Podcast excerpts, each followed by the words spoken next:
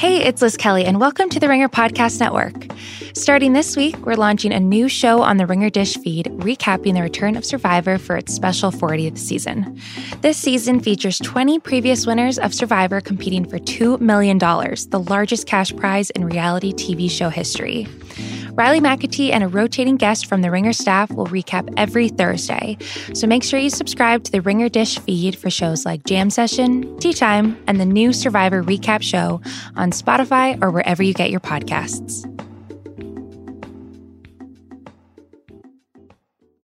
I need support staff to clear the room. Stand up and walk now. Hello and welcome to The Watch. My name is Chris Ryan. I am an editor at TheRinger.com. And joining me in the studio, are we human or are we Evan Rachel Wood?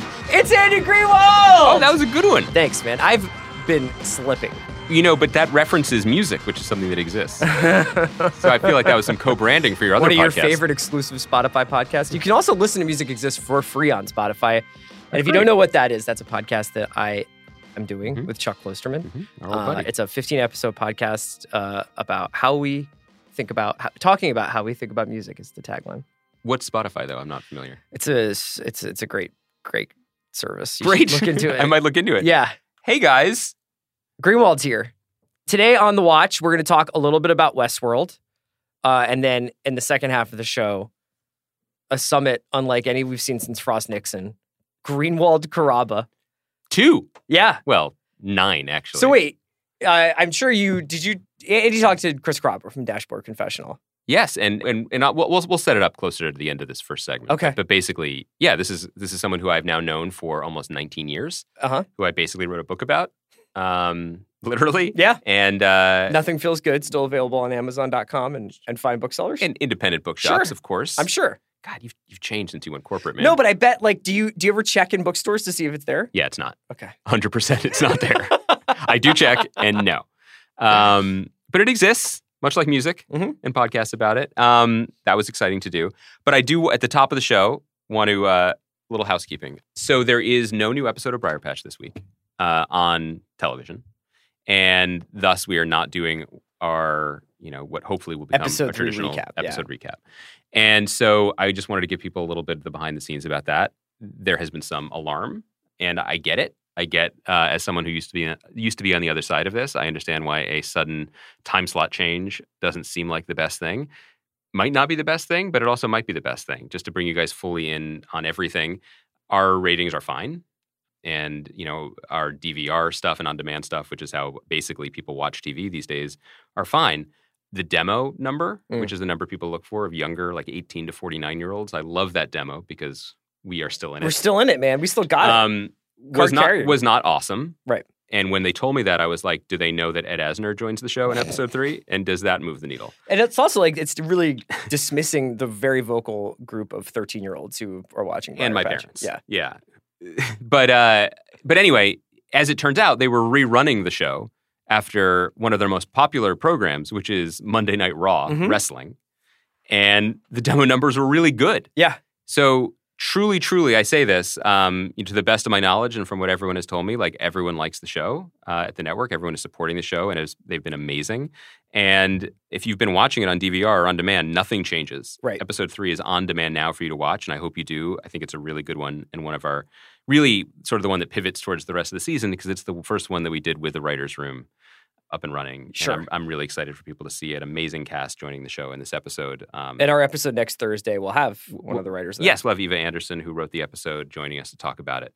So, what this means is if you've been watching it on DVR or on demand, and chances are if you've been watching it, that is how you've been doing it, Yeah. nothing changes. Please continue to enjoy the show. And if you've on demanded it once, keep it running when you leave the house. Yeah. No, I don't think that would work. But, but I, you know, welcome my new Undertaker stand. Stone Cold Andy Greenwald. I mean, it's just perfect because, as you know, as someone who has been passionate about wrestling from the beginning and never shied away from my love for it, no, I, I, I am excited about the move. I'm excited about the possibility of new viewers. I actually love that wrestling fans seem to be enjoying this show. It's Right. not what I would have expected, but I love it. Other than David Shoemaker, who I think is the literally the Primary Venn diagram of both of these things. Fantasy's brother and Shoemaker. That's fantastic to me. Um, and look, you know, uh, I remain very bullish about this show. I'm extremely proud of the work that we did. I think the best episodes are very much still to come, and all of them are going to air. I did see a French website announcing that the show had been canceled, and uh, and I was Le like, French or, or a different kind of French? Paris soir, you know? No. No, no, I don't know. I saw a tweet in French, and I was like, cancel culture has gone too far. when they canceled My Patch. Gallic friends. Right. That's absolutely not the case. The entire season is going to air, uh, and That's then the most important thing. and then a decision is going to be made about about future stories. But look, this is the whole story for this season anyway, and uh, it's only going to get better. So I'm excited for you guys to check out what's to come. And if you're so inclined, you can watch episode three now, and we'll talk about it next week. But if you really want to watch it linearly, Mondays after wrestling at 11 p.m. Yeah. is when you can do it. Um, so let's talk a little bit about Westworld because Yeah, my favorite topic. it is your favorite topic. Westworld remains probably. I would I would almost venture to say that Westworld is the flagship show of HBO at this point. Huh. Um, we've done our part to make it the outsider. We've tried, Um, yes, and I think but- Outsider is doing quite well. But I would say purely from what appears to be an economic outlay, uh, judging by this trailer for season three, then Mhm. then yes, Yes, this is in their the absence of Thrones and in the absence of a Thrones prequel. or a second season of Watchmen. This would appear Yeah. to be their flagship show at the moment. Yes. And they they certainly pulled out all the stops for this final trailer. So the new season, season three, comes out March twenty second, I believe. And I was very struck by a couple of things by this trailer. So the full trailer went up. We'll put that. I think the watch has already tweeted it out, but we'll put And- it with the episode. And when you say final trailer, you mean final trailer for the season before the season debuts. It, it has not necessarily been announced as the last season of the show, no, although there are vibes of that you think in so? the trailer. Okay, so let's start talking about the vibes then. Uh, you go first This as a Westworld scholar. trailer looks more expensive than not only the show that I made, but every show I've ever watched put together. Uh-huh. If you attached a GoPro camera to Scrooge McDuck's head as he did his signature Greg Louganis style high dive into his vault of money, this is what the GoPro would capture. It's staggering. Uh, two, I guess we're going full Matrix, full sci-fi. Yeah, so I, my, my note was Blade Runner with less pollution. Yes, Yeah. clean, clean, clean Blade Runner. Yeah, It is a, and I say this, and everyone knows who listens to this podcast that I've never been a big fan of the show. This trailer, honestly, is the most compelling document to watch it, the Mhm. show, that maybe I've ever seen. It's an exceptional trailer. Yeah. I think part of the issue with the seasons that preceded this was it was impossible to pitch this show as a character based show. It was Mhm. impossible to be like, come back to Westworld because you care what happens to Thandie Newton or you care what happens to Jeffrey Wright. Primarily because the show went to such extremes to be like, well, they they can be anyone. They can Mhm. be reprogrammed, they can be booted down. Their Mhm. deaths are really more of like a moral thing and an Mhm. ethical thing than they are like a and a timeline thing. a time, yeah, and exactly. And also at any given point, the rug can be pulled out from under you and you can find out that this thing, you know, we there was speculation that Westworld was taking place on the moon or Mhm. Mars or whatever. And I was struck by, aside from the look and obviously the change in location, the way that they tried to emphasize like it's just the five of us. Which I thought I was it- really struck by that too. I, and I was like, oh, so like they're really trying to make it feel like Evan Rachel Wood, Tessa Thompson, Thandie Newton, Jeffrey Wright, Ed Harris, and the newly arrived Aaron Paul Mhm. are somehow like the gang from the island in Lost. Yeah, like these we are have been core- on this journey four, with these five. people, and I have such an emotional attachment Mhm. to these people, which I do not. But I am very interested by that pivot because I feel like that's a good note to take. Mhm. Now, they also went very far in being like Thandie Newton's the bad guy in this show, or at least is working for Vincent Cassel, who is hiring, who it seems like the bad guy. Love Vincent Cassel. Sure, there will be a twist there. Evan Rachel Wood is definitely the hero, and it repivots because in the original original teasers, Mhm. Aaron Paul's character seemed like he might be the hero or the protagonist of the show, Mhm. and that he would be the guy who's working construction in this sort of like very dystopian Epcot center of a city Mhm. and being brought into this world. But this really made it more like Evan Rachel Wood's Dolores is Neo. So to- to speak to your Matrix thing, Yeah. Yeah.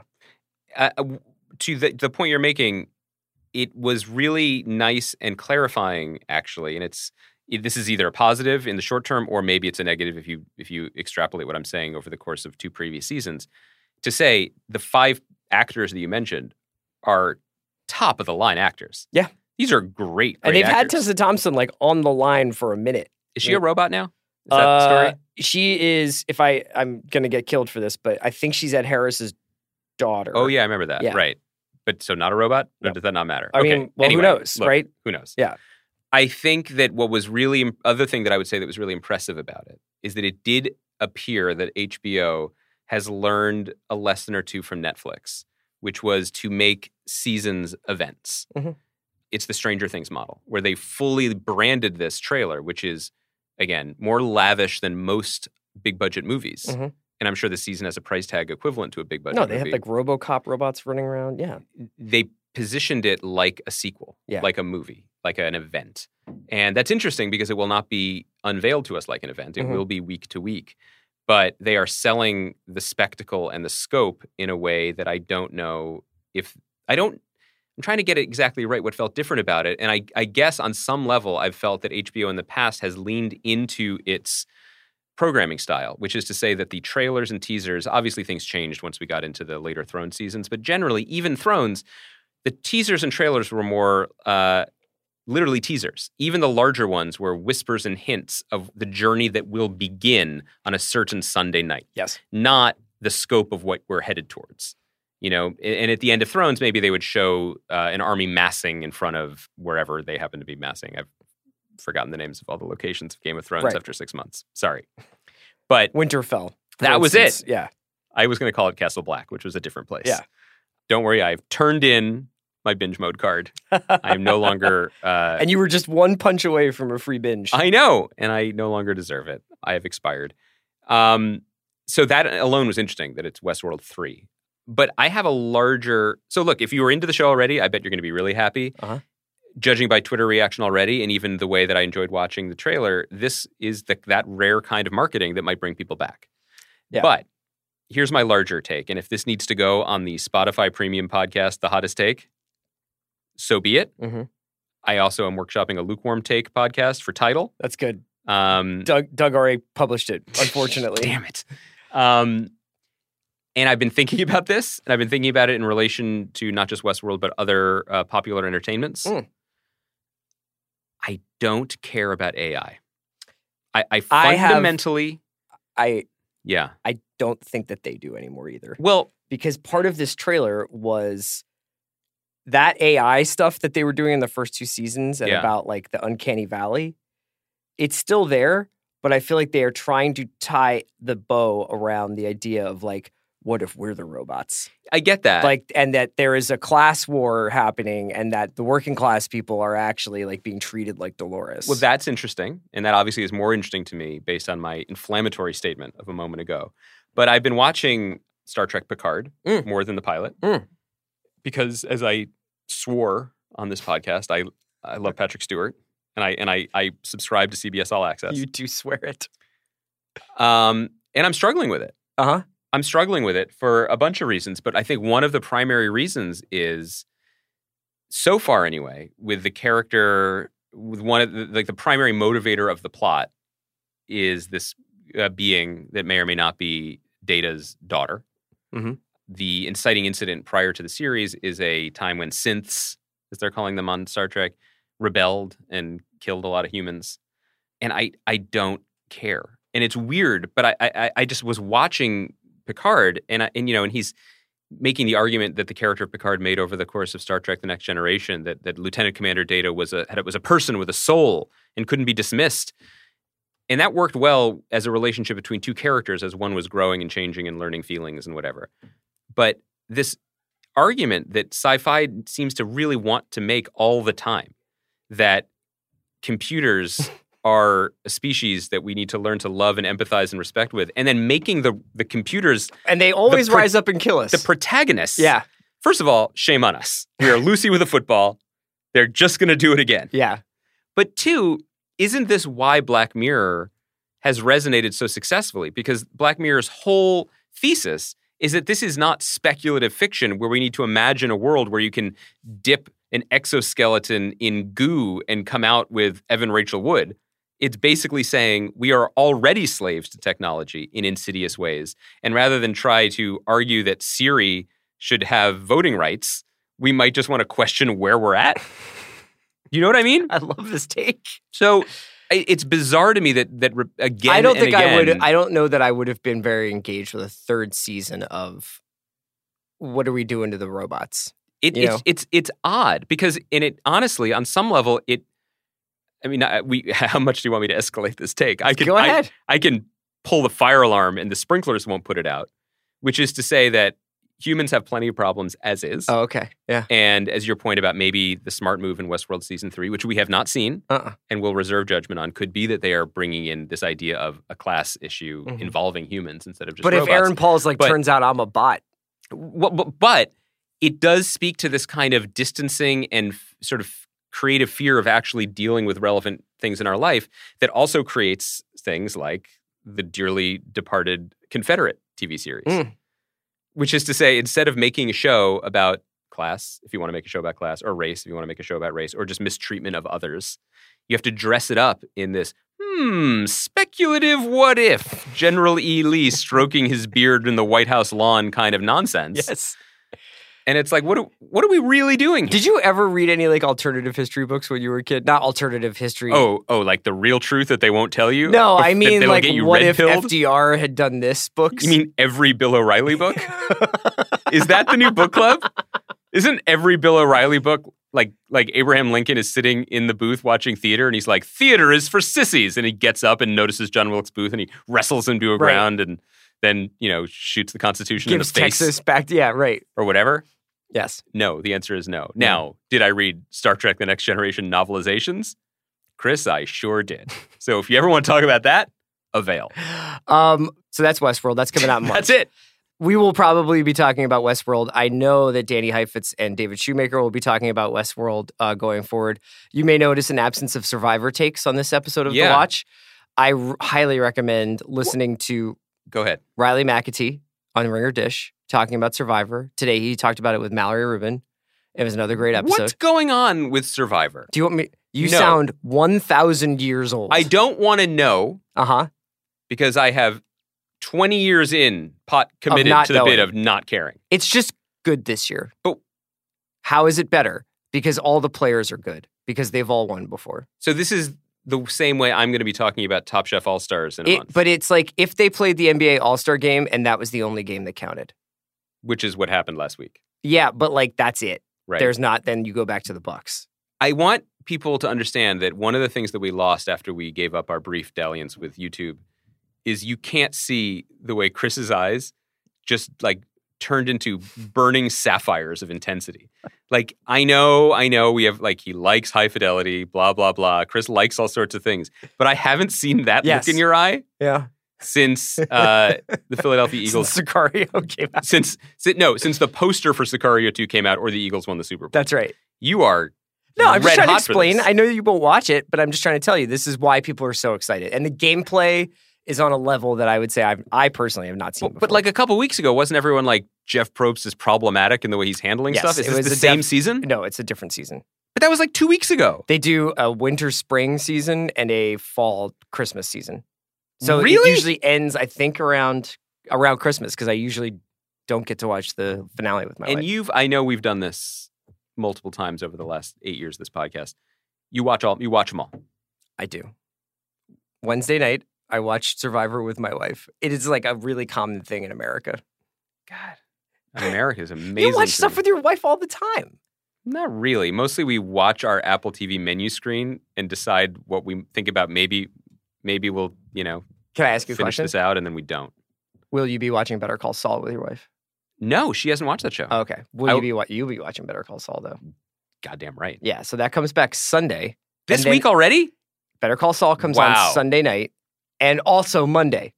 That's great. They're putting up the first let, two. Let's say, um, just by way of transition, then we'll get into this Chris Carrabba conversation. Um, what a ride it's been for us and AMC's flagship show, Better Call Saul.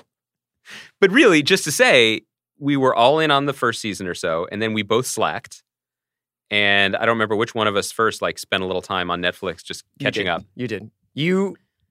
This was like a real like OG Greenwald text where you got off a plane and you were like, just watched nine Sauls, time to get back in, and I was like, oh shit, Yeah. I, I was dressed like Josh Brolin in Sicario 1. that's right. on the plane. And it's this weird, um, uh, like quasi cobbled together version of contemporary prestige TV viewing where we watched it linearly. We bailed because we weren't vibing with it. It is exemplary when viewed when you can binge it, and the, the previous season is now on Netflix. And Mhm. and then we got so into it and became it both fell so in love with that show's just outrageous batting average. It's the best written show on television. And it's so crisp and everything is just in concert with each other and it's you know it's like watching uh, I know everyone loves it when I make sports analogies, but it is like watching an offense that's been playing together Mhm. for years, and they just every piece of it, from production design to direction to performance, it just anticipates each other's moves and complements each other. And we loved it so much, we are back linear. Mhm. Like I will, I will f with the show it. weekly again. Yeah. So a lot, there's a lot of stuff. There's Outsider is is wrapping up soon. Yeah, and, So and I think ramping up. yeah, ramping up and ramping down. And so we have Outsider on Sunday, Saul on Sunday. We'll talk about that stuff on Monday, and then we will get back into Briar Patch and some other stuff on the following Thursday. I'm excited about Top Chef too, but I guess only your reality show gets to get. I'll tell you about. what, man. If you want me to watch Top Chef All Stars, if you watch Survivor, we can trade. But eh, the thing is, if I have an hour of your time, I'm going to cash in on something else. That's fine. That's fine. We'll work this out offline. Let, so let me just say, by way of introduction to this, I hadn't seen Chris Carrabba in. I it, it, honestly, it was probably nine years um, since the show he was playing in New York. We've been in touch since then. We've texted. We're on very good terms, obviously, as you can hear. Um, he called into this podcast a couple years ago when we did a sort of emo special. Been nothing but a good friend to me and to us in this show. But what a trip it was to see him in person and get a chance to talk about stuff. Particularly, a lot of our conversation was kind of, I mean, maybe this is a little inside baseball, but we are both older people in the world with lives and families now. And looking back on the time I spent with him, not just where I was in my career as like a 24 year old who was somehow writing a book for the first time or a spin cover story for the first time, but weirdly he was always so accessible to me. And we you know and we talk about this we had very clear delineations of private life and public life which might come as a surprise to people who think that he just gushes in songs. And i always respected that which i think got me more time with him. But looking back like i mean i was on tour with him and had access to everything. It was weird how preternaturally uh, confident and calm he was about everything. And also i mean almost famous had been out for two years like you're not we're not supposed to be friendly or trust each other probably. Right. so a lot of the conversation was about that also about how he seems to be benjamin buttoning and just looks younger than ever and has an incredible beard now um, but also and i'll say this at the top he was here to promote his truly truly awesome best of his first best of. It's called the best ones the best ones. And as we talk about in the interview, it's really cool to hear how he has grown as an artist and songwriter, and that the songs from his last record from a year or two ago, at the end of the compilation, really sound of a piece with the earlier songs. And you know, it's exciting that someone who was so much a part of a phenomenon and maybe dismissed by more snobbish people as just being part of a, a phenomenon or emo or whatever it was. He's just a good songwriter, and he's got great songs, and he's out there playing the hell out of them, doing full albums, doing all these hits, uh, with a full room of now 30 and 40 year olds singing back to him and i think i think it was cool it's kind of amazing to be able to check back in with someone that was a part of your uh, earlier For sure. I can't wait to listen to the to the interview. if you listen to the interview i'll watch survivor Okay, coming up next is Chris Carrabba. Thanks for listening. Today's episode of The Watch is brought to you by Zoro.com. If you purchase supplies for a small to mid sized business, Zoro.com, Z O R O.com, is your go to resource. At Zoro, you'll find all the things that keep a business running no matter what kind of business you're in. Zoro offers tools, safety equipment, cleaning and maintenance supplies, office and shipping, automotive, industrial equipment, and more, including these specialty items you can't find anywhere else. Whether you're shopping for an office, factory, contracting business, or machine shop, you can get exactly what you need. And when you shop Zoro, you'll find brands you already know and trust like 3M, Prestone, Milwaukee Tool, Schneider Electric, and Proto all at competitive prices. Want fast free shipping? It's yours when you spend more than $50. And if you have a question or return or need help finding exactly the right item, count on Zoro's customer service team based right here in the US.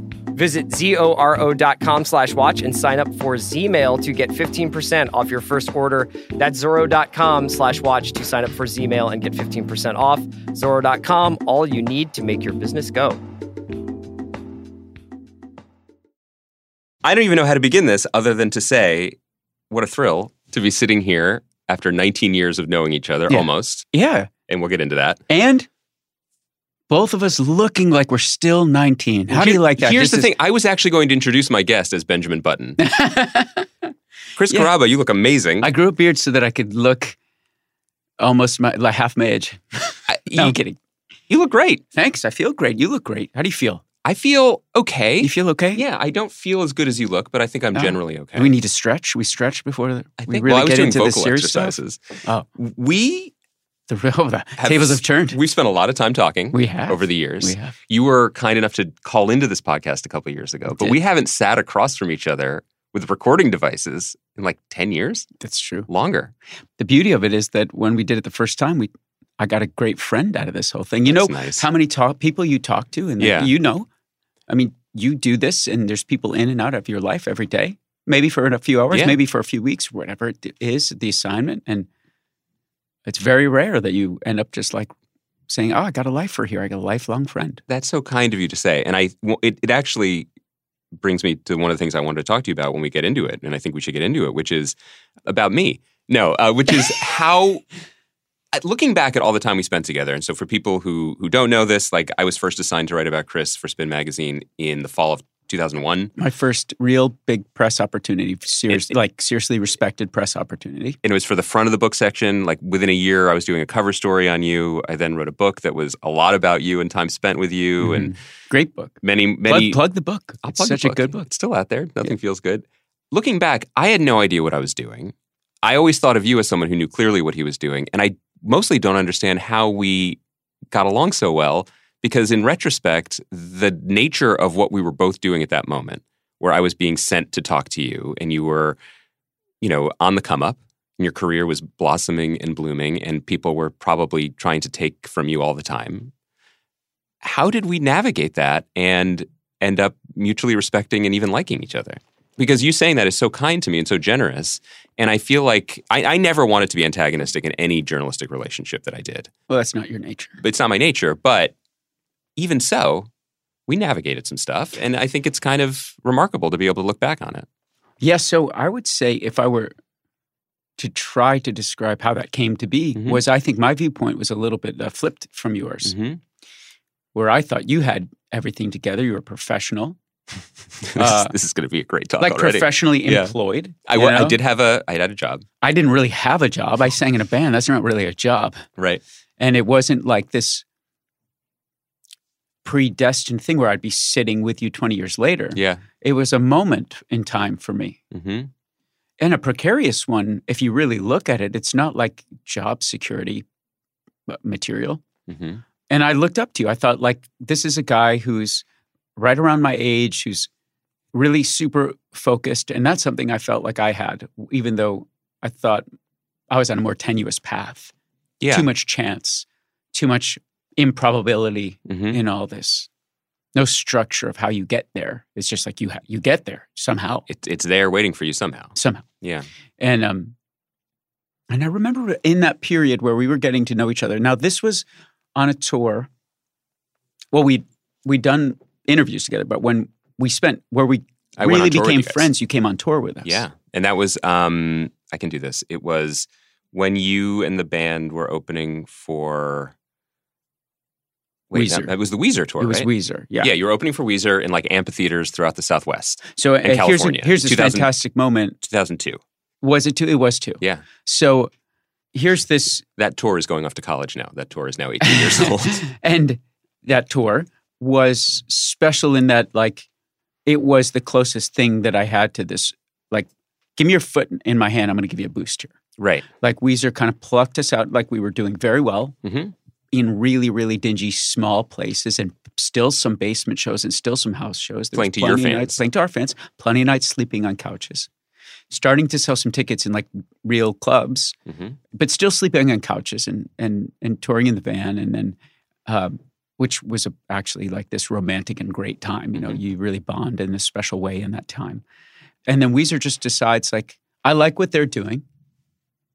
Let's give them a shot. Hmm and that, there was a lot of transitional things happening for me on that on that um, tour.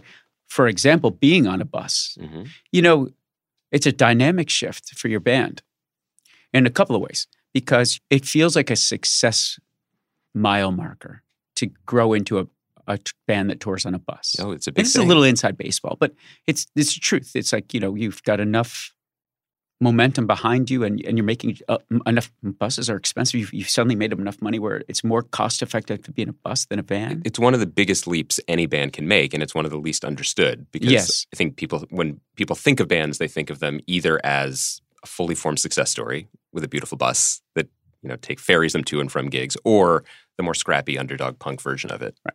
And so we were like holding onto the former, but in the latter. Mhm. And the Weezer guys were social enough, but they were like this giant band. It was a return to form for Weezer at that time. Do you remember they had taken a hiatus? Yeah, and they actually came back and suddenly were bigger that that summer, like coming off the Green album and everything. They were in some ways bigger, or at least more prepared to be big than they were in the '90s. Yeah, for sure. Because I saw them when they were big, like inarguably Mhm. huge, but it was just a club like any other Yep. club. And this is, it was the week uh, um, Pinkerton came out. So they're still on that crest from Yeah. the Blue album, which was just this massive commercial to success. Pinkerton, which wasn't To Pinkerton, that wasn't, but was commercially. which wasn't a commercial success, but would become, I think, a um, a work that's respected in in a in a way that I think I hope hope for them is super validating because it's a special piece of music. Absolutely. And here they were inviting you to play with them in every venue called the Tweeter Center. yeah, they were all called the Twitter Center. Everything Tweeter was Center. Tweeter Center. Are they still Tweeter Centers? No, I feel like no, that has a different meaning just now. change all the time. You know? so many Tweeter Centers. Yeah, Tweeter centers have a different meaning. That's funny. And so we were. So I say this to illustrate that we were not exactly sure-footed as we were out there on this tour. We felt like a little bit. Thankfully, Sparta was out there, and those Oh, are our yeah, buddies, right? Nice guys. And yeah, the for Sparta's um, one half of at the drive-in when they when they split into factions. And at the other half was when Beto Ma- O'Rourke, I believe. Was Beto? He was the third faction he of that was, band. He somehow. was, yeah, for Mars uh, Mars Volta, you know, and then um, oh, thankfully they were on the on that Now I remember. and that, they were yeah. all they were like I when I when I talk about Weezer, I make sure to say like they were really gracious, Mhm. but they were like very very focused on their work, and they had a lot of work to do. So we just wasn't like who we were hanging out with. Uh, sometimes, once in a while, like I'd play foosball with Rivers, I remember which is that. still weird, right? You played foosball with me with Rivers. Yeah, I watched um, you play. oh, I was not invited to the table. Is that was that your journalistic integrity? Like I, I can't Absolutely. actually play; I have to observe. Well, I also think uh, Don't want to be part of the story. Weezer made it very clear I was not there to interview them. Did you know, they? I, it was made clear to me. I don't know if they cared, Oh, Rivers probably cared. Oh, right, right. but yeah, Yeah, But I- it wasn't a bad thing. I was just I was just with you. I was your plus one. so you'll always be my plus one. Oh. Um, but I think this all illustrates like the place we were in. It was all flux. It was all in flux. It was like I was just kind of open to a new friend that I'd be excited about. And so when you came in, you came in to do your job, and I was there to do my job as it pertained to this writing. But how lucky because uh, we sat in that back lounge, and when the I don't know if the interviews were ever over, That's right. but it didn't really matter. We just kept talking and talking and talking. Some of those talks would make it into your book or make it into the story itself, and some of them wouldn't because they were just ours to keep. Yeah, You know, that's true. And those were my favorites. There you was a line there. Yeah.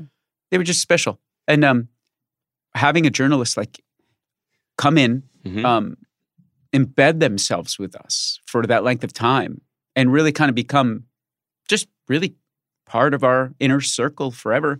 That's, I mean, the closest I can think is Jenny. You know, Jenny Eliscu. Mhm. Um, Who was there for all that time as well? yeah, and this is all all long winded for me to say.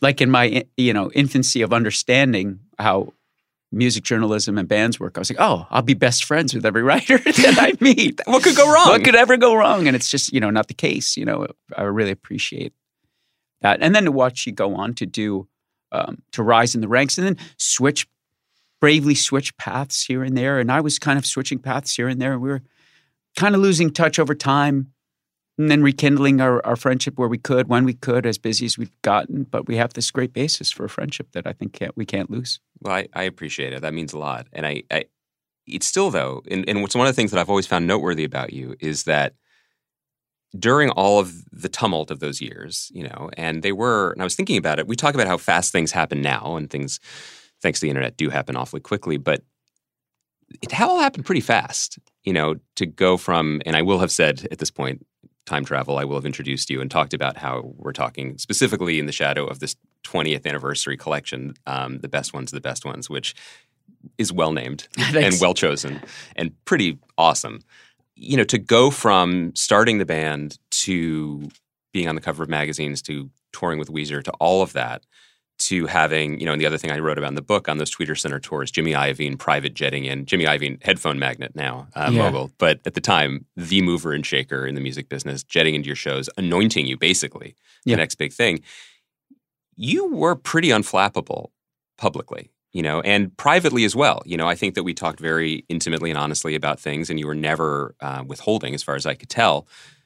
But you also were very even keeled. And looking back on it, I don't know how that was possible. I wonder if you look back on it or differently now, if you were freaking out inside in a way that you didn't appreciate, or if there was something else like some sort of, um, whether it was a North Star or like a, a some sort of home base that you were able to keep one hand on, even when the whole world was spinning out of what appeared to be out of anyone's control. I Thought about this. Yeah. I think it's um, equal parts that this thing that I built, you know, in the wri- writing the songs and recording them was everything was hard scrabble, hmm not the way successful records are are made. True. There were Um, there were no necessarily there were no eyes. There was no pressure. Right. At the No time. You- eyes at all. You were not eighteen. You No. were in your twenties. I was in my early twenties and I was collecting what it seemed like a wealth of life experience. Mhm. It wasn't.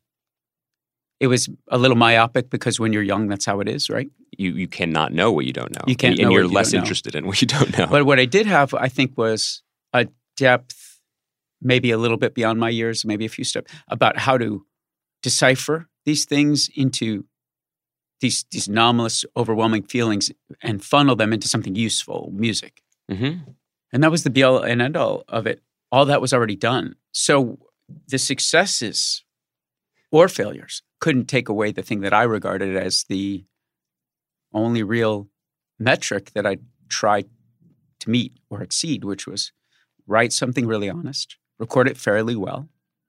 Getting to work with James Wisner made it sound really great. So Mhm. then it recorded really well. Um, and share it with as many people as I could. Pretty simple goal. So I didn't lose that focus. Like things don't have to be as complicated, even though these moving parts and these big names. Like Jimmy's a big name, but he's his personality's big. It's daunting. Right. You can see that in the Defiant ones. You can glean that this guy's like he's he's. There's an engine running deep inside him that's mm-hmm. that, that's like that's redlining all the time. And um, I remember, you know, like he, Chris, you know, you're gonna be the greatest of all time. You know, you remind me of, uh, you know, when I first worked with Tom and uh, Bruce, right? And uh, I think you're gonna be the guy, man. You're gonna be the guy. And I didn't believe him, but I thought I thought it was fantastic, you know, to have somebody believe in me like that because I knew he was genuine. One thing I can say about Jimmy Iovine is, is he doesn't uh, shine you up unless he really believes For in sure. you. He will break you down if Yeah. he doesn't believe in you, and he's done that with me when I've gotten things wrong or veered from the past. You know, I'm, I don't work with Jimmy anymore Yeah. because he doesn't really work in that capacity any longer. Right. But I still consider him a mentor, Yeah. and if I were to reach out to him, he does reply. You know, he's not so far removed from music that he doesn't love to connect in that way. But Jimmy was the one of all the things that was happening. It was you, you, you nailed it. It was Jimmy Iovine that made it, that could have made it, where I couldn't let any steam out of the kettle, any more steam out of the Right. kettle. Like I could have just sunk under that pressure, right? But I had early on just given myself this self-imposed like two-year window hmm that would repeat. Like if I got to two years and it looked like I could get two more years, I would do it. But if not, I'd go back and teach. And Right. You had that. You had that always in your mind. You had that Right. presence. I mean, it was not for show that when I visited you the first time in Florida, we went back to the school right, and you were welcomed as if you had not left. Because in some ways you hadn't. I hadn't. No, I, I'd still go there and volunteer, and I, I, I loved it so much. And and I thought that would be a really fantastic career. It was a really rewarding job. So at worst, I was going to do this other job I loved, which was a much more quiet lifestyle. hmm But the the, the loudness of the lifestyle was not the thing I was ever attracted to, and I'm still not. Well, I think one of the things that I, in retrospect, feels misunderstood about you in your career was that the songs were always, you know, interpreted immediately as like your diaries. Yeah. And that you were completely translucent. You know, you were sharing absolutely everything, holding nothing back. Also, that's connected to your performance style. One of the things I noted at the time and didn't talk about, of course, because, you know, that was something that we had agreed on, was that you did have a very strong firewall between your actual life and your public life. Not emotionally when what you chose to share in songs, but specifically, you know, who you were with, how you were living your life, where you were physically in the world when you weren't on stage. And, you know, I always respected it. And I can confess, you know, I didn't understand it at the time. Why not? Partly because I was young and didn't understand the value of any privacy, you know, something that, you know, now that I'm older and have a family, I take very seriously. And also now the way the world is, you know, it's I find it terrifying the lack of privacy that we can easily give into Yeah. um, and probably are at this moment without even realizing it. But it, you know, in retrospect now, I just think that was a remarkably strong uh, choice isn't the word, the remarkably strong belief and way of life, you know, that you imposed early. And I guess the question that I have now after all these years is how did you know? Well, I thought that I I would stunt my ability to be able to write freely if people knew the specificities of Right. maybe who the song were, was about or how I lived my life or geographically where I lived at a given moment. Do you remember it was a big deal when I said that the hairs that were everywhere were red? I remember I gave that. away in a story, and that I was remember. huge. Yeah, was- and that was specific. That was Yeah. a detail. It was a, it, it blew up it blew up my message boards It at the blew, time. message you know? board. It blew up MySpace. Yeah, my MySpace was a, Friendster. was- was- yeah. All the Xanga blogs were just like, anyway. Um, but it, yeah, that was a revealing, and it was true. Yeah. Um, Can confirm can 20 years later. Can confirm. nice, nice reference. Um, it was important to me because, as all things, there's it's, there's like dualities in the reasoning, right? Mhm. And one was that I knew that I couldn't. I didn't think. I didn't believe that I could write freely about the things I needed to write about. If I thought, if you knew the person I was writing about, you'd perceive it as I was maybe taking a person down. Mhm. But I think of a song like I'll just talk about a song for a minute because it was on my mind the other night. There is a song called "Again Go Unnoticed" of mine. hmm On this collection. It's on this Deservedly so. collection. And in this song, I can see how the listener can see that it's me singing specifically about kind of being walled off from the person I'm with that I care about so much as she is moving on before I'm ready. Sure. But I'd started writing that about knowing that she felt I was doing that. Mm. And then kind of intermingling it with me feeling like, oh, started to realize, like in the writing of it, like, no, we're both doing this. So it's like I was just as much to, if there's blame in that song, I don't think there's blame in that song, but if you were hmm to say that there's like a protagonist and an antagonist in that song, I don't think it's true.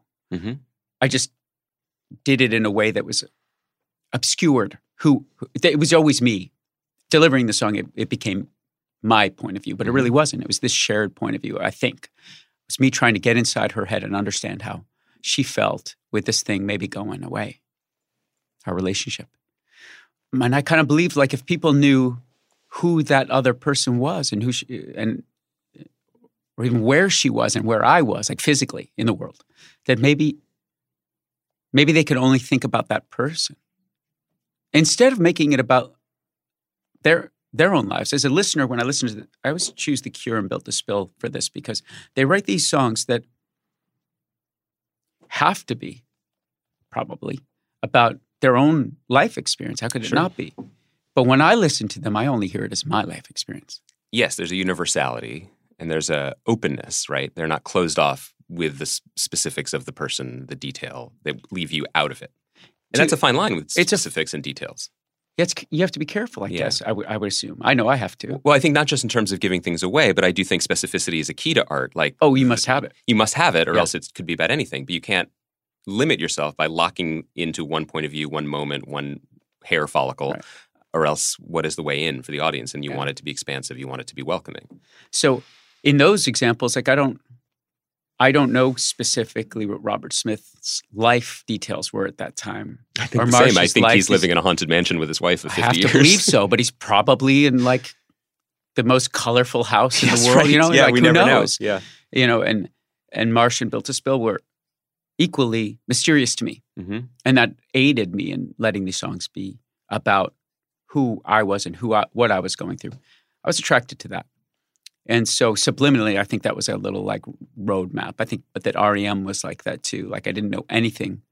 total mystery we i didn't didn't know know what he was singing Yeah, didn't know time. what he was singing. No, it's sometimes he wasn't singing words. I, I think that there's something to what you're saying that is absolutely true, and it and it and it really is borne out by this collection because listening to these songs now, you know, they feel very wide open still. They feel very and and yes, they feel nostalgic now for me in a different way than they might have felt to someone who was 14 or to you writing them. But they still feel open and alive, I think, because you never close them off, you know? And I think that's kind of a remarkable thing to be able to revisit. And, you know, just to, to make a blanket statement about the collection, to hear the new songs, newer songs from the record you put out two years ago, same guy.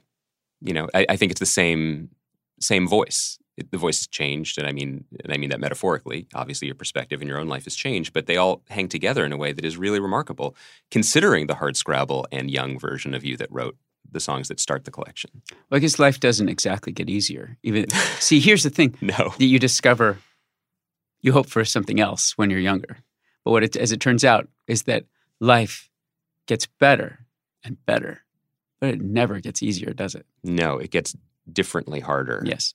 and and I think more harder in a more tactile way because your challenges are more concrete Yeah. And you have to deal with them and they are not this sort of collection of gaseous worry and anxiety and projection that is the you know the worry of in the life of a relatively stable and privileged young person like we were at the time Yeah. you know once you take away like major concerns because we had housing i slept in the back of that tour bus for example uh, Yeah. what are you worried about other than the future you don't Yeah. know You don't know. And you, what are you worried about now other than the future, right? Like, but it's future for different things. Exactly. Although you know, this was striking. I was listening to the collection this morning on the way here again, and and remember and realizing how many lines. And of course, I didn't notice this at the time. I knew every word, but I didn't think about it. That in songs like Swiss Army Romance from your first record, you're talking about how fleeting life is, and youth is not life, but I guess that's the same thing. hmm What does a 23 or 4 year old know about that? And then I guess. and then now I listen to it, and I'm like, boy, that guy was right. you know, maybe there's an old soul factor. Some of it may possibly be that, like, I think I've had like a disproportionate amount of like tragic events in my life, like real tragedy, For sure. losing young family members or friends the way too soon. there's no question that that you know that when we met and the things that we talked about that you had experienced things that had affected you and you had already rebuilt yourself in relationship to them in a way that I don't know if a lot of young people have had to do. So I was I kept a hard lid on that, and I I guess I still keep a hard lid on that. But my I was no charmed life. It was a very difficult youth and young adult era, uh, and I didn't want that to be the story. Mm-hmm. But it did inform the songs. Mm-hmm. I so didn't want that to be the story that I that's I think that might have been the biggest impetus for me to be so private. I wanted to be able to explore so it would help me through these very hard things I had experienced as a young man and would ex- experience more of, you know, mm-hmm. unfortunately, you know. First of all, like I, I lost a cousin. It was devastating to me. A- as a young person, as a teenager, you feel in all things like no one has ever felt the way you feel about this, whatever this is, That's a lyric. before ever, right? You just paraphrased yourself. Did I? No one could ever feel the way that I feel now. Oh yeah, it's a pretty good line. Yeah, not bad. Um, you realize as time goes by that uh, the power is yours to shape wonderful or difficult things in a healthy way, Mm-hmm. in the way that they affect you and who you're going to be. But I didn't realize how. I just knew that it could be done. Mm-hmm. Just pouring it all into songs because I had just discovered that this is um, an overused word for my music, that- my overused word for my music, but it was cathartic, and it was a it was deeply needed for me to move on, Mm-hmm. to frankly to live. You know, I've been thinking about this, like the path I was on, the one laid out in front of me. I wouldn't be here with you, and I'm not entirely sure I'd be here at all Yeah. you know um, i didn't fall into the drug trap that a lot of my friends did and disproportionate number of those are, are dead from drugs i didn't fall into an aimlessness with some of my other friends did and some of my other friends did phenomenally well it's just that's that's how it is when you're young you meet all these people with all this potential and you're all at the starting line together. And all, yeah, and we're all equal. We're all Mhm. equal with this potential, and just some of it, it manifests itself in a healthy way. That energy, or maybe it maybe it's unhealthy. But that know, energy is so interesting because I think that was the other most misunderstood thing about you, and also about the you know the larger genre that I was writing about and that you got lumped into was this idea of catharsis versus wallowing. Right. Right. And you know this was a very active engagement for you, and and I, you know, we talked. This is pre-therapy for me, and I imagine for a lot of younger people, like this was not something that I did. This is not something that I understood, or it's something I respected, but like the same way I would have respected like mountain climbing. Like like that's impressive. Yeah, it is. You know, I guess you have to buy certain tools and have a lot of muscles to do that. And I'll, I'll I stay down. neither, I'll so stay down here. I better write a song. But but right, but like but it, you were running right at these things and engaging with them rather than you know you, you weren't hiding from the intensity of the emotions. Well, I didn't know anybody would be listening, so that helped. Right. And then in in uh, regards to what you said about um, how it was misunderstood, Mm. like I love emo. Yeah. and I love being a part of that. I it's not a four letter word to me at all. Yeah. I mean, I, I Well, will it's- say it's three. there's. Are you sure? Yeah. Well, you're the writer. Not the way I So- spell it. the there was a period I think uh, where things became a little bit derivative. Wasn't my favorite era, Mhm. but I probably wasn't the favorite era to the people that came before me, Mhm. or maybe some that came after me, or you know, not everything's for everybody. And some of the stuff that came a little like later in the emo evol- evolution of emo was just it just wasn't for me. I wasn't like railing against it. I had no opinion like this is terrible, this is good. It just wasn't. It just wasn't for me. And that's enough. Mhm. And I felt like a little bit like okay, this isn't my thing anymore. And that was a one period where if you were to ask me if we made e- if our music was emo, I would Yeah. have said no Sure. because I thought that the definition now applied to somebody else. Well, also it felt very externalized because you know we would talk and we would talk about punk bands you were referencing. There were punk bands that had previously been labeled emo that you were referencing, but you were also talking about Built to Spill and REM and Bruce Springsteen and and things that you know were from a were placed in a completely different bin culturally back when I think uh, we fought about that stuff a lot more than we do now. Yeah, and I also felt uh, just, and I'll say that I've come back to saying like there were different emos, and my sure, version of me and, and the peers that I like our, our graduating your class, yeah. Is special to me Mhm. and is effective to me. In it like affects me, you know, like when I listen to my- Well- those bands. But when I when I was first called, there's so I guess there was actually two times where I maybe like pushed back on the emo Mhm. phrase. It was just in the very beginning when I felt it was disrespectful to Well, it was dismissive, or at least no, how it was being delivered. This is even, this Oh, is oh, when it was dis- before- dismissive Remember, to like emo was like anything else. And- Yeah, when be like anything else, you know, like hipster is like a derogatory term now, Yeah. right? But it wasn't when it came out. It was just like, oh, this, this kind in of a, like, a guy in a Von Dutch hat. yeah, yeah. this Talk about This- dating ourselves. these folks have a thing and it, they're identifying with it, and it's a scene. Mhm. Awesome, and it, and this term makes me understand with a broad stroke Yeah. what's going on there, and that's all emo was to me. But I was very, you know, I I, I really held the progenitors of that scene in high regard, specifically Texas Is the Reason, Mm-hmm. Sure. Sunny Day Real Estate, Promise Ring, American Football, Cap'n Jazz, even you know, like bands that were on the bubble of like, Mhm. what is this band? I don't Mhm. even know if this band, but you know, like lyrically, there was something there Mhm. that would make me feel something deeply. And it just seemed like, well, well, that's like we're appropriating somebody's term. But then when I got over that and realized, okay, it can be this moment's emo, and I, I, I felt pretty good about that. And then strangely, Dan from Sunny Day was suddenly in our band, Yes. and that was a Yes. little validating enable, in order to feel good about the word. Mm-hmm. Now, I feel great about that word. I, I'm really proud of what we built with our fans Mhm. and this thing that we share. And I use it without any caveat or asterisk. I feel very good about it.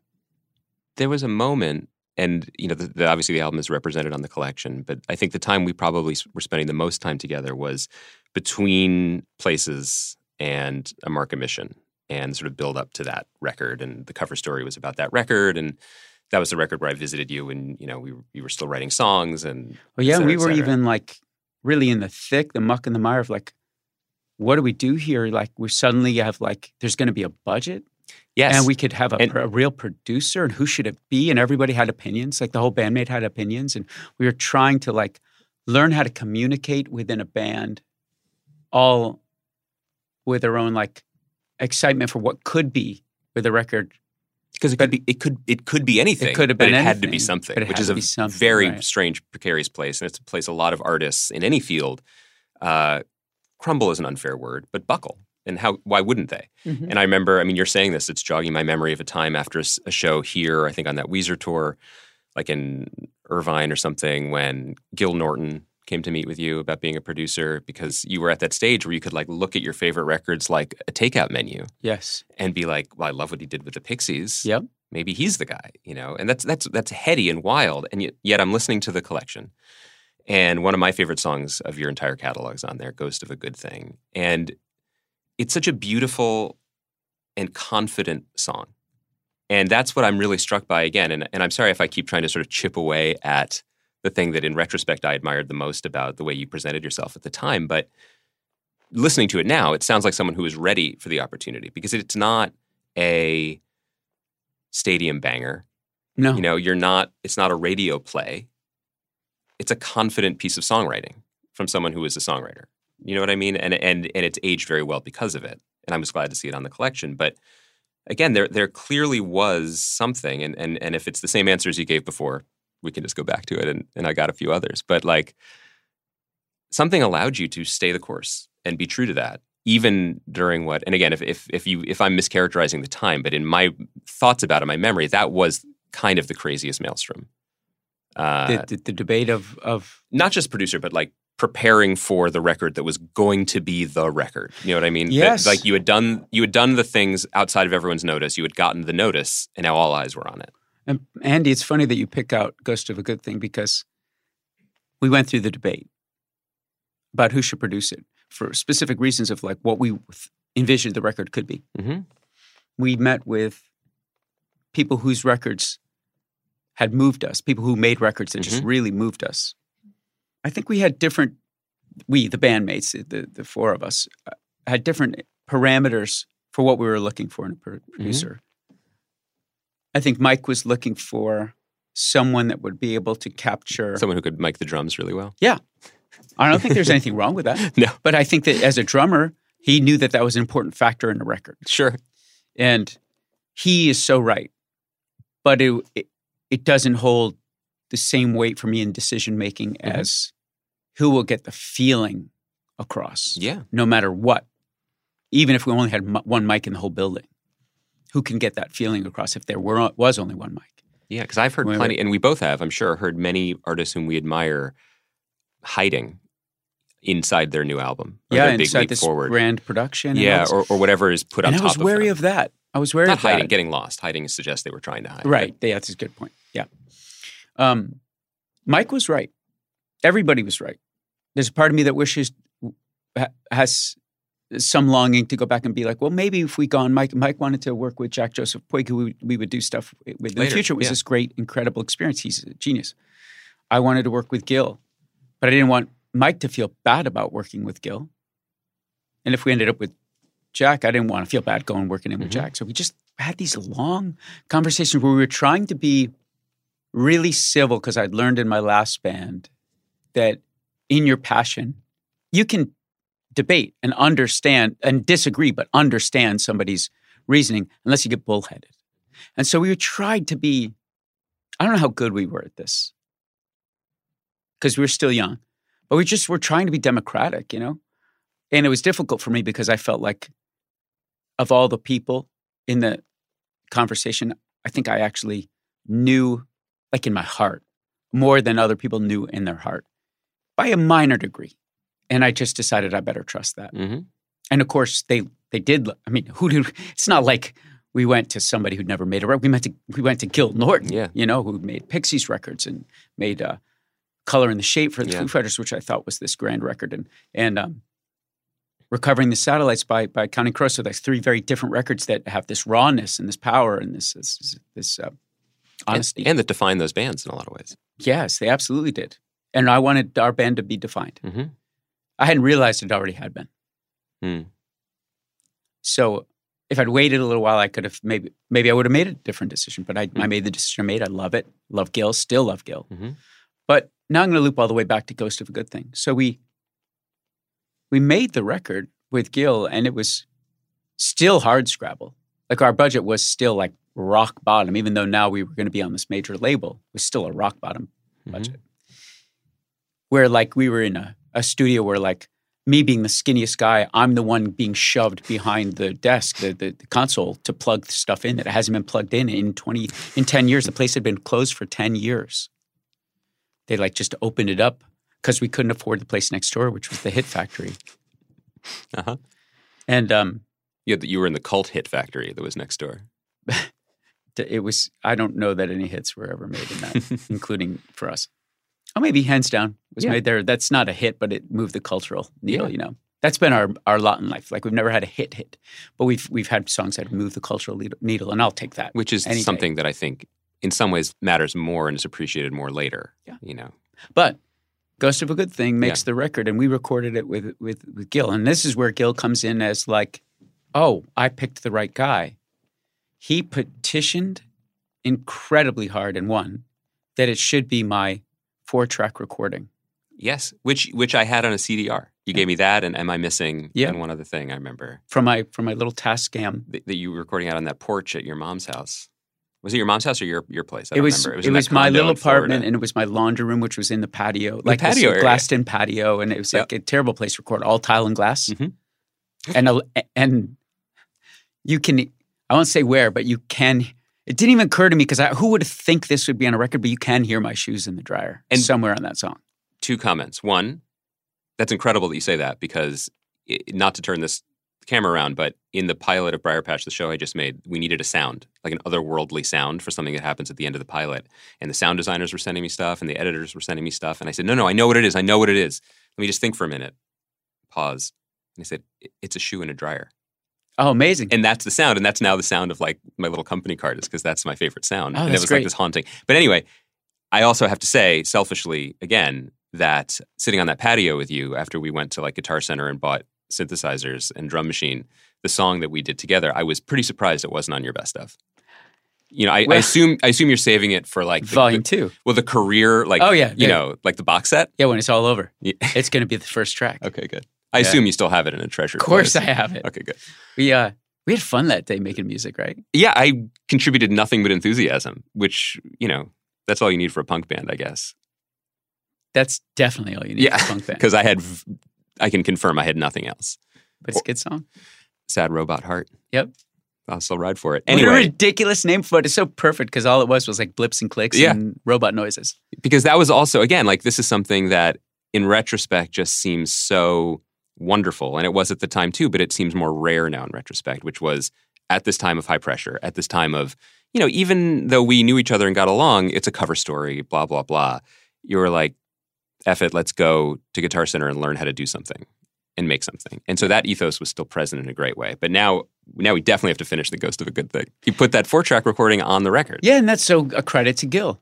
So if I had chose somebody else, maybe they would have said, "Well, yeah, our, let's do." It's not good enough. Like sonically, it's not good enough. It's done. It's done poorly. It's recorded poorly with inferior equipment. But it was pure. But it, but it was pure. It was the feeling that he and I think we we I think we we did track it, but it was like one take, and he was like, "Nope, this is not going to be the thing. yeah. We're just leaving it at that." And I was like, "That can't be." I couldn't comprehend that. hmm And I, I was pushed back hard and I kept at it and he just stood his ground. It's going to be this version. And it still is. And it is.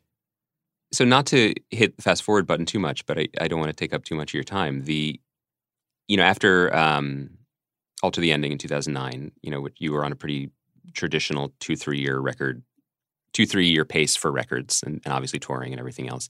You took a break f- from the moniker. You Mhm. didn't not stop making music, obviously, but you did take a break from Dashboard and then came back and, and, you know, I, I was really excited to see from a distance um, artists as diverse as Taylor Swift and Julien Baker talking up your songs, talking about the role your songs played in their life. And, you know, that must have been obviously this entire conversation is suffused with surreality because of the experiences that you got to have. I have no question other than the trite. How how did that feel for you, and how did that influence or ignite the decision to come back? Not that you left, but to make a new record under the moniker, to be performing whole albums the way you are now. I felt compelled the entirety of the time that we took off to make music again as Mhm. Dashboard. But I needed it to be I needed to be in in in a place that was that, that was honest and true. And I think that the um in my waning years with with Jimmy, I lost the plot a little bit. Mm. Really specifically in Alter the Ending. See, Jimmy and his people, his his team, they're incredible. I mean, the people that he had around me, like like Luke Wood, who was instrumental in in um, Elliott Smith's career. I have huge respect for Luke. I have his record as Sammy. Yeah. I, Oh, yeah. I, I knew. I, I remember I met him at a Jimmy Eat World show, and I was like, I love that Sammy record. Yeah. And, and then he went on to A and R and DreamWorks and Yeah, et cetera, and et then I think he's at Apple now too. You know, Yep. it's just wild. And others, you know, Jimmy, you know, they all kind of pushed me a little bit to find some more universality in my Mhm. lyrics, which either they said outright or or I just maybe and maybe it was wrong, but but I I discerned it to be that it had to be less personal, Mhm. less first person. Mhm. And the fans have really like made me love Alter the Ending somehow. But I I didn't love it at the time. Like uh, you know, in the moment you're like so in it, you you think they're, oh, Yeah. they're saying it's good. Okay, I think I think I've done it. I think I've done what I think it's a good. It's record. hard not to listen to other voices, Right. In those and especially if you just like really want to get better. There's only so many ways you can get better. You keep trying hard, keep trying hard. If Mhm. you don't listen to anybody, you're never going to get better. Like I listen to my guitar player because he's better than me, Mhm. and then I glean the fluidity that he's playing with, and it some of it seeps into my playing. Mhm. Just a small example. These were more direct directives. Sorry to be redundant, but to change some of these lyrics outright to be completely different, or to change the eyes to use, Mhm. um, I felt removed. it's so I felt like I felt like pushed out of my own song. Yeah. It's so interesting to hear that because going back to the point of all I had to bring was enthusiasm and a punk rock ethos, at the time, you know, and this is 24 years old writing about music, talking to you, talking to other people, talent, true, quote unquote, true talent or gifts or skill, eh, not talent is the word skill, which is different, I think, and it's something you can work on and get better at, is ephemeral, I think, and you can't really understand it partly I'll say use I statements because maybe at 24 I didn't want to work very hard. You know, I wanted to like write about music. I love music, and there you go. And the idea that I would have to get better at writing or better at talking to people is separate.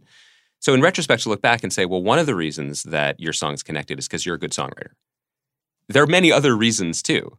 The moment, the context, how you were, you know, th- that moment of the internet spreading underground music to everyone who want, who still wanted physical experiences before we graduated to the dystopia that we're all in today.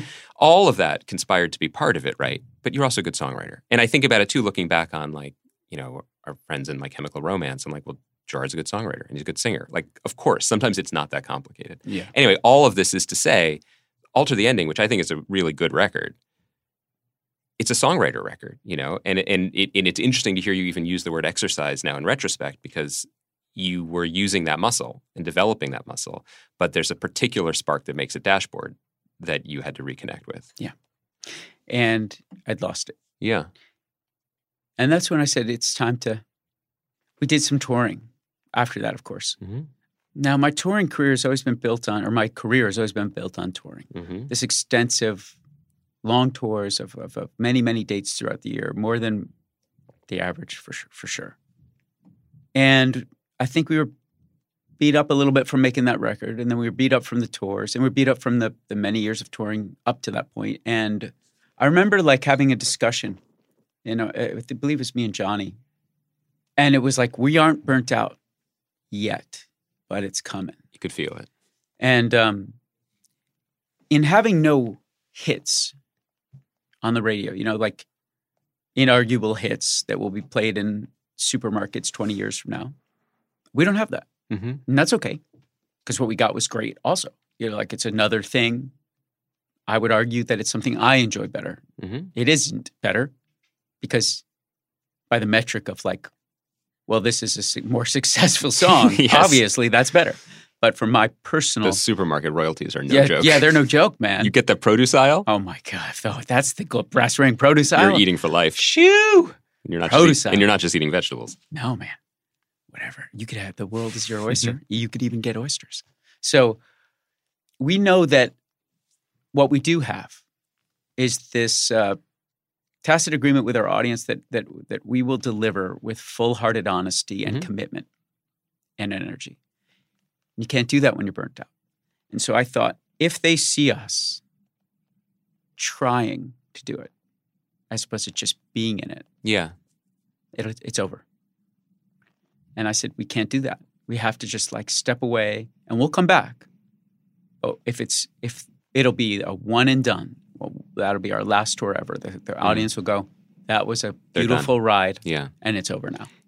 it's fascinating to talk to you about this because I think, again, this is all in hindsight and retrospect, but it seems like the most challenging relationship with maybe all artists, but I think from my vantage point, um, pop artists, popular music, you know, whatever we want to call it, is the relationship between the artist and his or her own image or career. You know, um, I think it takes a lot of perspective and humility to not just know or acknowledge something that makes you or he or she in this case special, but to have an active relationship with it and respect it. You know what I mean? So when you're talking about understanding that a certain level of intensity, a certain level of personal emotion, a certain connection with the audience, those aren't the chains that are binding you from other parts of happiness in your life. That kind of defines this. And you also have other things, you know, whether it's other bands, other songwriting, or life and family and hobbies like mountain climbing, you're being very modest about. But, but, but, it, but you know what I mean? But embracing that and understanding it and not running from it. And, you know, it's right there in the title of the record we're talking about that it's a mark and a mission and a brand and a scar all at once. But it all seems like a very healthy perspective, basically, because I, I think that during the years when you were the, oh, he's the guy who bears his heart and everyone sings along with him, I mean, I, I, I've never been that guy or even on that level of it, but I can already feel hackles rising. Like, don't put me in a box, man. Like, I'm not that. I'm a lot of other things too. And yet you seem to find joy in it and have a healthy relationship with it. I enjoy it. I enjoy it. I respect that audience. Who am I to say they're wrong? Mm-hmm. I'm lucky to be person who whose songs they want to listen to Mm-hmm. when they need to feel something, whatever that something is. Coming back was glorious because we had it again. We had this intense connection with this, each song, with the audience, with what each song could be now, which is a very different thing from what it Mhm. was then. Although sometimes, every now and again, it's like a time machine Yeah. and it's the thing you wrote about. It's red hair, Mm-hmm. you know. Um, And is it, is it everywhere? yeah, all the time. well, I don't know anymore. Yeah. to be quite honest, I can only imagine. Yeah, And at a certain point, it'll be gray hair. And you know, yeah. But uh, I think it's important now to understand that I there's there's two different things that I love: making records and touring. Mhm. And I know you have to do one to do the other. Mhm. But there's a point in the future where I think that people won't really need new songs from me. They'll have so many that mean something to them that there's almost like no room to get to them. Mhm. And I'll still have to make that stuff. Mhm. I'll have to make new music. And it's kind of analogous to if I were still a teacher, I would be just I would be up late at night writing songs and recording them in in my laundry room. So it's a different uh, position in life, but it's still kind of the same mindset. also, you know, extending the metaphor, if you were a teacher, you would be growing and changing, and the students would be evolving over time, of course, in the era, but the lessons would still be the same that you have to teach, right? That's right. And you'd have to get up and do, go to class and teach someone. I'm, I, I'm going to riff on pretending you were a math teacher, but I certainly was not. I know, but I just thought, you know, uh, in the fullness of time, maybe, you know, the two plus two is still four. become. Yeah. Um, Oh, if only. But again, I think that's an interesting distinction, and I think it's the kind of thing that is very healthy both for a human in the world, but also for a career in in a field that, in some ways, has only grown more precarious. Right? I mean, It's you, tricky. You, you were talking about 20 years ago being so uncertain, and I had a real job because you know magazines that was rock solid place to work. Music magazines, especially. Yeah. Um, but what was interesting about your moment, and I and this is a moment that I think extended right up to like Fall Out Boy and MCR, and then kind of fell off a cliff. Was there was a system, there was an industry, there was a machinery, and it was old, creaky machinery, as we now realize. But it was there to be availed of, right? Like even certain things that you know now seem like exciting outliers, but like getting the single on the Spider-Man Two soundtrack. Yeah. Those are words that, when it happened, it, it would be hard to imagine more impactful words strung together in a sentence, right? Especially for me. Yeah, I mean, just that so exciting. specific.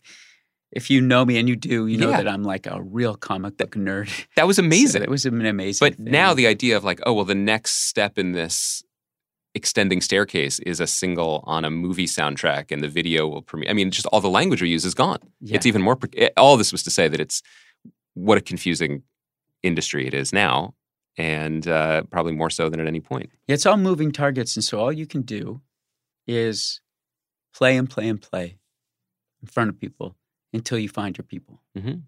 To, until you find the people that need you, Mm-hmm. and you realize how much they need you need them. Mm-hmm.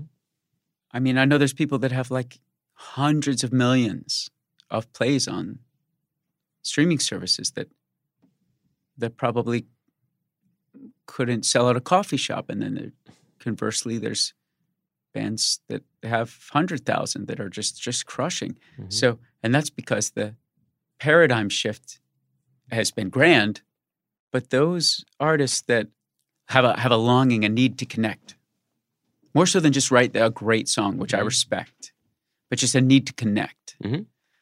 If they get lucky and they find that, I think that's kind of like better than a gold record. It's more sustaining, I think, any- anymore. we should wrap up in a moment, but I, I did want to ask who at this moment, who do you hear yourself in? And and, and I realize I'm framing it in a very presumptuous way. I, you can rephrase that any way you want because I know, knowing you, you're not going to say, "Oh, this person's clearly influenced by my masterworks." Well, I can say But- I, can- I can say I lead with like people who've said so. Okay, so I know I- about that. You know, Taylor Swift is has been pretty vocal about it. And Kacey, I'm in the country Yeah. music Hall of Fame right now as on a wall for Kacey Musgraves' Amazing. biggest influences, which is just very surreal to me. As love as incredible as Kacey is, and she's my homegirl, but but still, like she put me up on that wall, Yeah. you know. And uh, and Julien has, you know, as you said, is kind of put my name think- up there as as somebody that's been important to I her. think Phoebe Bridgers as well, development. who she's- Phoebe- and who she's- Phoebe, which is just like it's all it's all really incredible. It's a, it's a really incredible feeling to know this. And then I was with Dave from Gang of Youths, and and um and I wouldn't have heard it until we talked Mhm. at length. You know, we've become very good friends, but um, and he and he explained to me how big my influence was on him, without you know like blowing me up, Yeah. just like very casually. And now I can hear it in the songs, and all it is is like we like to to pull from the same Mhm. palette of color. I- and then you know Matty from 1975 has been just absolutely like he'll come to my smallest show and play with me, wow. you know, and uh, this guy's a superstar. Mhm. but he loves what he loves and he's really vocal about it.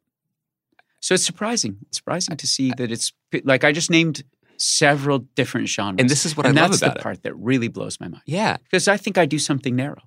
Like it's it's a it's a it's my lane. Yeah. so how it's affected people in these very different lanes disparate from each other too I think it's Is so important, and I can imagine it must be validating in a way that you aren't, you know, aren't even comfortable saying because when you're in a moment, and you know, and you've talked with great, even just now with, with me, you've talked with great perspective on the moment that you were cast into and a part of. It can be dismissed as part of a moment too, you Mhm. know. And we talked about this in many interviews how sometimes what you were doing wasn't cool, you know, and it was and but being young and having big, big, big feelings is inherently not cool. Nope. And coolness is death, you know, in everything. And chasing it certainly above everything else. And I find it gratifying just as a fan and as someone who's known you for a long time that the people who you named, people who are making music now, are younger than us and found something that inspired them when they weren't cool and stayed true to that. And guess what? Stay in school, kids. That's the coolest thing of all. I just realized I was steering dangerously close to PSA territory, and we don't need to do that. But it's noteworthy. It's it's just it's really neat to be able to to to track that. I wouldn't have expected this when we were first getting to know each other, but it's pretty incredible. Because they're chasing their own muses and they're doing Sure. very, very different things. Oh yeah, and they've moved beyond the things, the way that I influence them. They've Mhm. moved beyond it, and now influence me. Yeah. Well, that's that's that's a beautiful thing. We should probably end there. I mean, we just ended on the circle of life. That's it. What more do you want? How great to talk to you again. It's the best. So should we should we plug anything else? How long are you going to be touring this this record? And I don't know. Forever, yeah, probably. Yeah. Chris is coming to your town one way or another. every day. Thanks, buddy.